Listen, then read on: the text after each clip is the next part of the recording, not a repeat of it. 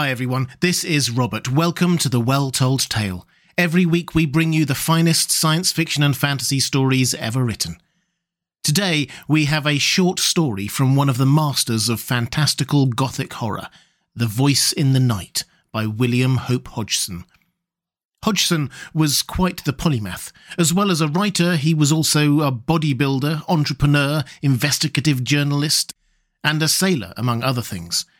His unnerving novels The House on the Borderland and The Night Land gained him fame during his lifetime, and the story we're reading today is probably his most influential short story. It bears all the hallmarks of Hodgson's work dark, brooding, and unsettling, and you can see its influence stretching even as far as some very modern sci fi horror, like The Last of Us. It's time to pull up a chair, relax, and enjoy The Voice in the Night by William Hope Hodgson. It was a dark, starless night. We were becalmed in the northern Pacific. Our exact position I do not know, for the sun had been hidden during the course of a weary, breathless week by a thin haze which had seemed to float above us, about the height of our mastheads, at whiles descending and shrouding the surrounding sea. With there being no wind, we had steadied the tiller, and I was the only man on deck. The crew, consisting of two men and a boy, were sleeping forward in their den, while Will, my friend and the master of our little craft, was aft in his bunk on the port side of the little cabin. Suddenly, from out of the surrounding darkness, there came a hail. Schooner ahoy! The cry was so unexpected that I gave no immediate answer because of my surprise. It came again, a voice curiously throaty and inhuman, calling from somewhere upon the dark sea, away on our port broadside. Schooner ahoy! Uh, hello? I sung out, having gathered my wits somewhat. What are you? Uh, what do you want? You need not be afraid, answered the queer voice, having probably noticed some trace of confusion in my tone. I am only an old man. The pause sounded oddly, but it was only afterwards that it came back to me with any significance. Why don't you come alongside then? I queried somewhat snappishly, for I liked not his hinting at my having been a trifle shaken. I. I. can't. It wouldn't be safe. I. The voice broke off, and there was silence. What do you mean? I asked, growing more and more astonished. Why not safe? Where are you? I listened for a moment, but there came no answer. And then a sudden indefinite suspicion of I knew not what coming to me. I stepped swiftly to the binnacle and took out the lighted lamp. At the same time, I knocked on the deck with my heel to waken Will. Then I was back at the side, throwing the yellow funnel of light out into the silent immensity beyond our rail. As I did so, I heard a slight, muffled cry, and then the sound of a splash as though someone had dipped oars abruptly. Yet I cannot say that I saw anything with certainty, save it seemed to me that with the first flash of the light there had been something upon the waters where there now was nothing. Uh, hello there, I called. What foolery is this? But there came only the indistinct sounds of a boat being pulled away into the night. Then I heard Will's voice from the direction of the after scuttle. What's up, George? Come here, Will, I said.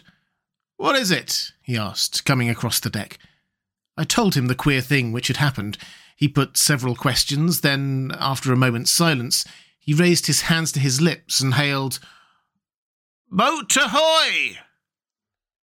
From a long distance away, there came back to us a faint reply, and my companion repeated his call. Presently, after a short period of silence, there grew on our hearing the muffled sound of oars, at which Will hailed again. This time there was a reply. Put away the light. I'm damned if I will, I muttered. But Will told me to do as the voice bade, and I shoved it down under the bulwarks. Come nearer, he said, and the oar strokes continued. Then, when apparently some half dozen fathoms distant, they again ceased. Come alongside, exclaimed Will. There's nothing to be frightened of aboard here. Promise that you will not show the light. What's that to do with you? I burst out, that you're so infernally afraid of the light. Because, began the voice and stopped short. Because what? I asked quickly. Will put his hand on my shoulder.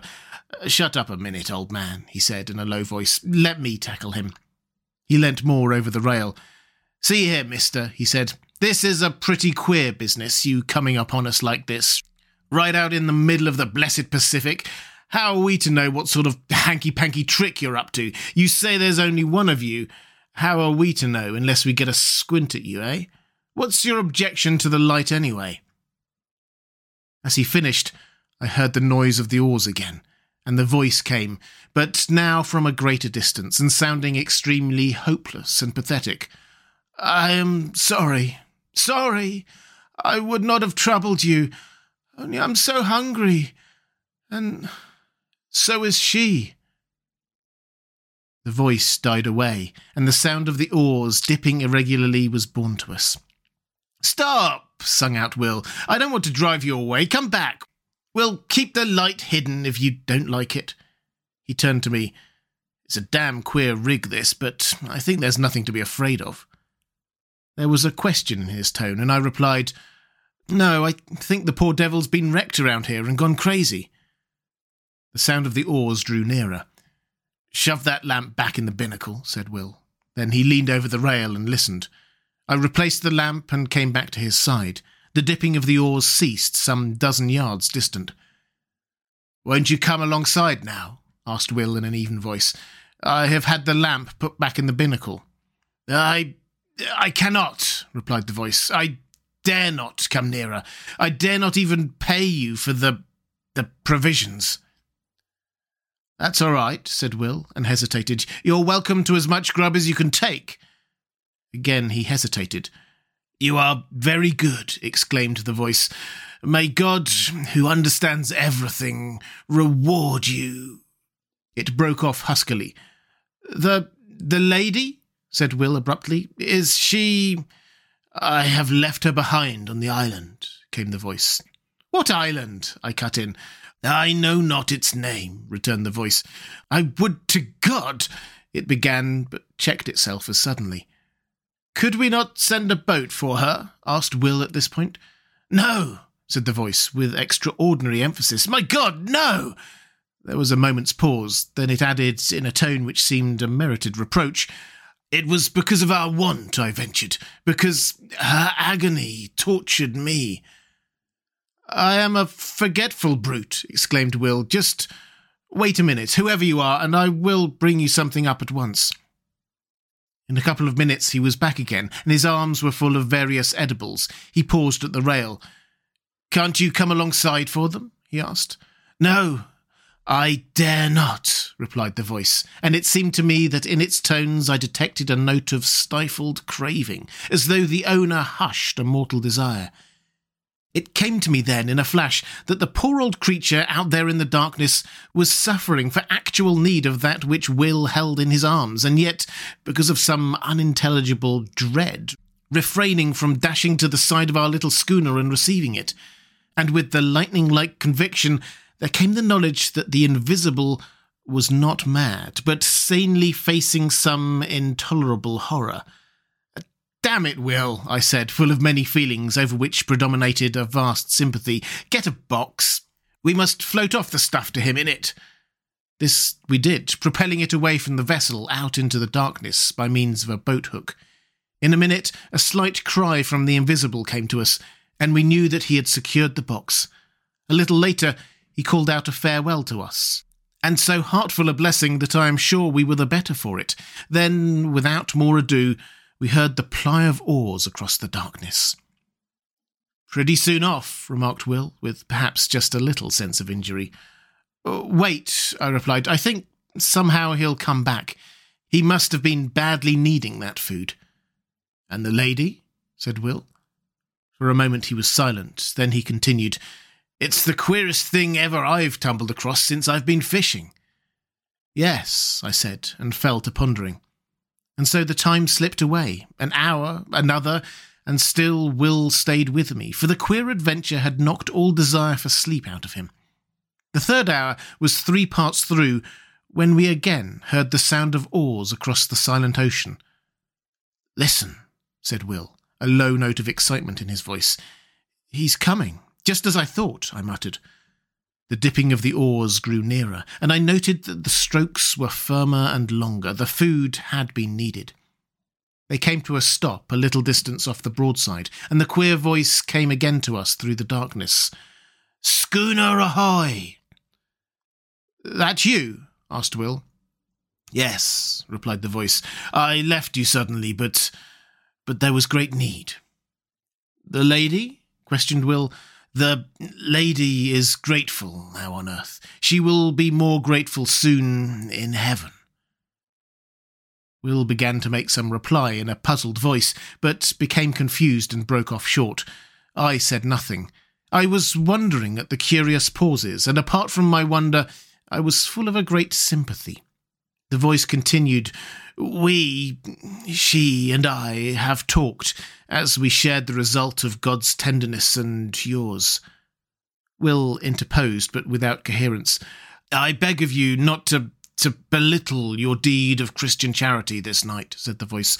Uh, be sure that it has not escaped his notice. It stopped, and there was a full minute's silence. Then it came again. We have spoken together upon that which which has befallen us. We had thought to go out without telling any of the terror which has come into our lives. She is with me in believing that tonight's happenings are under a special ruling, and that it is God's wish that we should tell to you all that we have suffered since. since. Yes, said Will softly, since the sinking of the Albatross. Ah, I exclaimed involuntarily. She left Newcastle for Frisco some six months ago and hasn't been heard of since. Yes, answered the voice, but some few degrees to the north of the line, she was caught in a terrible storm and dismasted. When the day came, it was found that she was leaking badly, and presently it falling to a calm, the sailors took to the boats, leaving a young lady, my fiancée, and myself upon the wreck. We were below, gathering together a few of our belongings when they left. They were entirely callous through fear, and when we came upon the deck, we saw them only as small shapes afar off upon the horizon. Yet we did not despair, but set to work and constructed a small raft. Upon this we put such few matters as it would hold, including a quantity of water and some ship's biscuit. Then, the vessel being very deep in the water, we got ourselves onto the raft and pushed off. It was later when I observed that we seemed to be in the way of some tide or current, which bore us from the ship at an angle, so that in the course of three hours by my watch, her hull became invisible to our sight. Her broken masts remained in view for a somewhat longer period. Then, towards evening, it grew misty, and so through the night. The next day, we were still encompassed by the mist, the weather remaining quiet. For four days we drifted through this strange haze until, on the evening of the fourth day, there grew upon our ears the murmur of breakers at a distance. Gradually it became plainer, and somewhat after midnight it appeared to sound upon either hand at no very great space. The raft was raised upon the swell several times, and then we were in smooth water, and the noise of the breakers was behind. When the morning came, we found that we were in some sort of great lagoon. But of this we noticed little at the time, for close before us, through the enshrouding mist, loomed the hull of a large sailing vessel. With one accord, we fell upon our knees and thanked God, for we thought that here was an end to our perils. We had much to learn. The raft drew near to the ship, and we shouted on them to take us aboard, but none answered. Presently the raft touched against the side of the vessel, and seeing a rope hanging downwards, I seized it and began to climb. Yet I had much ado to make my way up, because of a kind of grey, lichenous fungus, which had seized upon the rope and which blotched the side of the ship lividly. I reached the rail and clambered over it onto the deck. Here I saw that the decks were covered in great patches with grey masses, some of them rising into nodules several feet in height, but at the time I thought less of this matter than of the possibility of there being people aboard the ship. I shouted, but none answered. Then I went to the door below the poop deck. I opened it and peered in. There was a great smell of staleness, so that I knew in a moment that nothing living was within, and with the knowledge I shut the door quickly, for I felt suddenly alone. I went back to the side where I had scrambled up. My. my sweetheart was still sitting quietly upon the raft. Seeing me look down, she called up to know whether there were any aboard of the ship. I replied that the vessel had the appearance of having been long deserted, but that if she would wait a little, I would see whether there was anything in the shape of a ladder by which she could ascend to the deck. Then we would make a search through the vessel together. A little later, on the opposite side of the decks, I found a rope side ladder. This I carried across, and a minute afterwards she was beside me. Together we explored the cabins and apartments in the after part of the ship, but nowhere was there any sign of life. Here and there within the cabins themselves we came across odd patches of that queer fungus, but this, as my sweetheart said, could be cleansed away. In the end, having assured ourselves that the after portion of the vessel was empty, we picked our ways to the bows, between the ugly grey nodules of that strange growth, and here we made a further search, which told us that there was indeed none aboard but ourselves. This being now beyond any doubt, we returned to the stern of the ship and proceeded to make ourselves as comfortable as possible. Together we cleared out and cleaned two of the cabins, and after that I made examination whether there was anything eatable in the ship. This I soon found was so, and thanked God in my heart for his goodness. In addition to this, I discovered the whereabouts of the fresh water pump, and having fixed it, I found the water drinkable, though somewhat unpleasant to the taste. For several days we stayed aboard the ship without attempting to get to the shore. We were busily engaged in making the place habitable. Yet, even thus early, we became aware that our lot was even less to be desired than might have been imagined. For though, as a first step, we scraped away the odd patches of growth that studded the floors and walls of the cabins and saloon, yet they returned, almost to their original size within the space of twenty four hours, which not only discouraged us, but gave us a feeling of vague unease. Still, we would not admit ourselves beaten, so set to work afresh, and not only scraped away the fungus, but soaked the places where it had been with carbolic, a canful of which had been found in the pantry. Yet, by the end of the week, the growth had returned in full strength, and in addition it had spread to other places, as though our touching it had allowed germs from it to travel elsewhere. On the seventh morning, my sweetheart woke to find a small patch of it growing on her pillow, close to her face. At that she came to me, so soon as she could get her garments upon her. I was in the galley at the time, lighting the fire for breakfast. Come here, John, she said, and led me aft.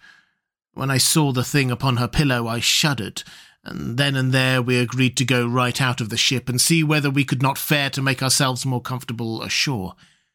Hurriedly, we gathered together our few belongings, and even among these I found that the fungus had been at work, for one of her shawls had a little lump of it growing near one edge. I threw the whole thing over the side without saying anything to her.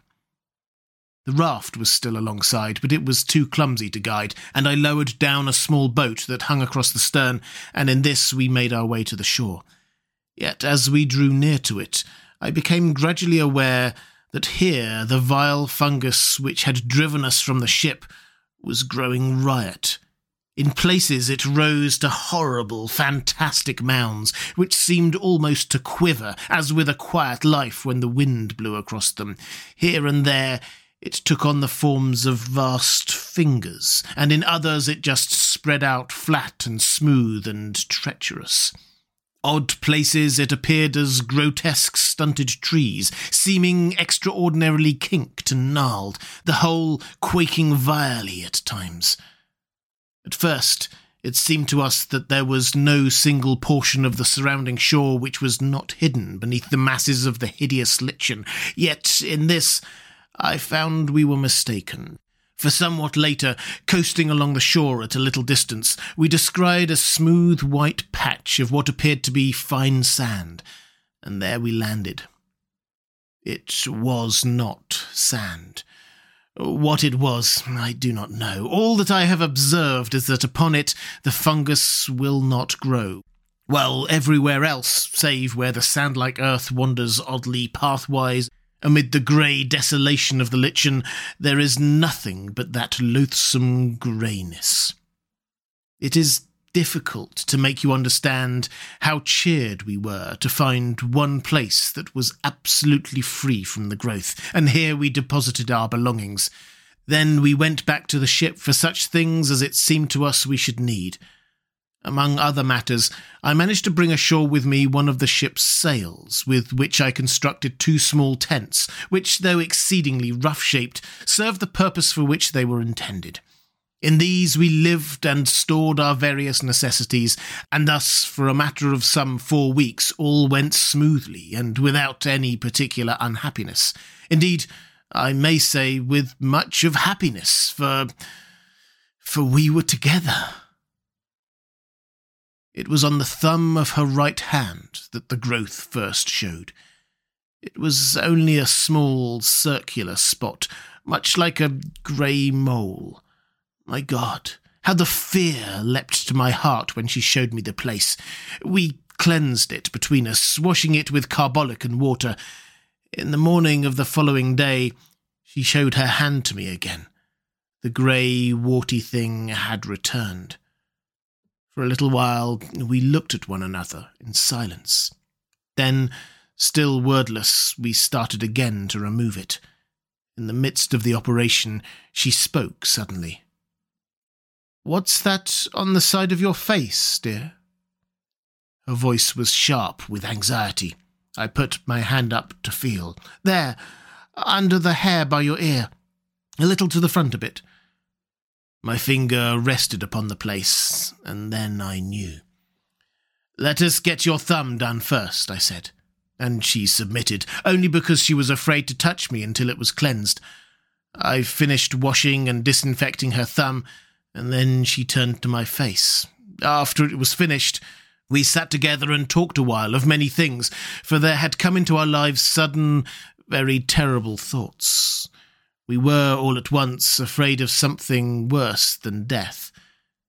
We spoke of loading the boat with provisions and water and making our way out onto the sea, yet we were helpless for many causes, and and the growth had attacked us already we decided to stay. God would do with us whatever his will was. We would wait. A month, two months, three months passed, and the places grew somewhat, and there had come others. Yet we fought so strenuously with the fear that its headway was but slow, comparatively speaking. Occasionally we ventured off to the ship for such stores as we needed. There we found that the fungus grew persistently. One of the nodules on the main deck became soon as high as my head. We had now given up all thought or hope of leaving the island. We had realized that it would be unallowable to go among healthy humans with the things from which we were suffering. With this determination and knowledge in our minds, we knew that we should have to husband our food and water, for we did not know at that time but that we should possibly live for many years. Uh, this reminds me that I have told you that I am an old man. Judged by the years, this is not so, but. but. He broke off, then continued somewhat abruptly.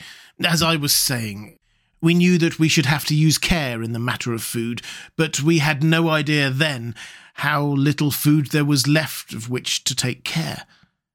It was a week later that I made the discovery that all the other bread tanks, which I had supposed full, were empty, and that, beyond odd tins of vegetables and meat and some other matters, we had nothing on which to depend but the bread in the tank which I had already opened.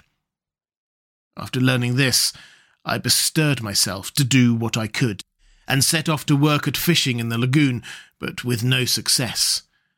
At this, I was somewhat inclined to feel desperate until the thought came to me to try outside the lagoon, in the open sea. Here, at times, I caught odd fish, but so infrequently that they proved of but little help in keeping us from the hunger which threatened. It seemed to me that our deaths were likely to come by hunger, not by the growth of the thing which had seized upon our bodies. We were in this state of mind when the fourth month wore out, when I made a very horrible discovery. One morning, a little before midday, I came off from the ship with a portion of the biscuits which were left. In the mouth of her tent, I saw my sweetheart sitting, eating something. What is it, my dear? I called out as I leapt ashore. Then, on hearing my voice, she seemed confused, and turning slyly threw something towards the edge of the little clearing. It fell short, and a vague suspicion having arisen within me, I walked across and picked it up. It was a piece of the grey fungus. As I went to her with it in my hand, she turned deathly pale, then rose red. I felt strangely dazed and frightened. My dear, my dear, I said, and I could say no more. Yet at words she broke down and cried bitterly. Gradually, as she calmed, I got from her the news that she had tried it the preceding day, and, and liked it. I got her to promise on her knees not to touch it again, however great our hunger. After she had promised, she told me that the desire for it had come suddenly, and that until the moment of desire, she had experienced nothing towards it but the most extreme repulsion. Later in the day, feeling strangely restless and much shaken with the thing I had discovered, I made my way along one of the twisted paths formed by the white sand like substance which led among the fungoid growth I had once before ventured along there, but not to any great distance. This time, being involved in perplexing thought, I went much further than hitherto. Suddenly, I was called to myself by a queer, hoarse sound to my left. Turning quickly, I saw that there was movement among an extraordinarily shaped mass of fungus close to my elbow. It was swaying uneasily, as though it possessed a life of its own. Abruptly, as I stared, the thought came to me that the thing had a grotesque resemblance to the figure of a distorted human creature. Even as the fancy flashed into my brain, there was a slight sickening noise of tearing, and I saw that one of the branch like arms was detaching itself from the surrounding grey masses and coming towards me. The head of the thing, a shapeless grey ball, inclined in my direction. I stood stupidly, and the vile arm brushed across my face. I gave out a frightened cry and ran back a few paces. There was a sweetish taste upon my lips where the thing had touched me. I licked them and was immediately filled with an inhuman desire. I turned and seized a mass of the fungus, then more and more. I was insatiable in the midst of devouring the remembrance of the morning's discovery swept into my mazed brain. It was sent by God. I dashed the fragment I held to the ground. Then, utterly wretched and feeling a dreadful guiltiness, I made my way back to the little encampment. I think she knew by some marvellous intuition, which love must have given, so soon as she set eyes on me. Her quiet sympathy made it easier for me, and I told her of my sudden weakness, yet omitted to mention the extraordinary thing which had gone before. I desired to spare her all unnecessary terror, but for myself, I had added an intolerable knowledge to breed an incessant terror in my brain, for I doubted not but that I had seen the end of one of those men who had come to the island in the ship in the lagoon and in that monstrous ending I had seen our own. Thereafter we kept from the abominable food, though the desire for it had entered into our blood, yet our drear punishment was upon us, for day by day, with monstrous rapidity, the fungoid growth took hold of our poor bodies. Nothing we could do would check it materially, and so, and, and so, we who had been human became, well, it matters less each day. Only, only we had been man and maid. And day by day the fight is more dreadful, to withstand the hunger, lust for the terrible lichen. A week ago, we ate the last of the biscuit, and since that time I have caught three fish. I was out here fishing tonight when your schooner drifted upon me out of the mist. I hailed you. You know the rest. And may God, out of his great heart, bless you for your goodness to a, a couple of poor outcast souls. There was the dip of an oar. Another then the voice came again, and for the last time sounding through the slight surrounding mist, ghostly and mournful. God bless you! Goodbye! Goodbye! We shouted together hoarsely, our hearts full of many emotions. I glanced about me. I became aware that the dawn was upon us. The sun flung a stray beam across the hidden sea, pierced the mist dully, and lit up the receding boat with a gloomy fire. Indistinctly, I saw something nodding between the oars. I thought of a sponge, a great grey nodding sponge. The oars continued to ply. They were grey, as was the boat and my eyes searched a moment vainly for the conjunction of hand and oar. My gaze flashed back to the head. It nodded forward as the oars went backward for the stroke. Then the oars were dipped. The boat shot out of the patch of light, and the the thing went nodding into the mist.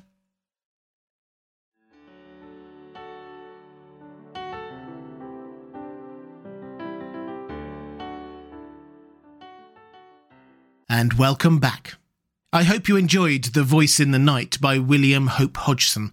If you would like to support The Well Told Tale, the best way to do that is on Patreon at patreon.com slash The Well Told Tale. There's a link in the description. I'll be back next time with something a lot lighter. The Wind in the Willows by Kenneth Grahame. I hope you can join me.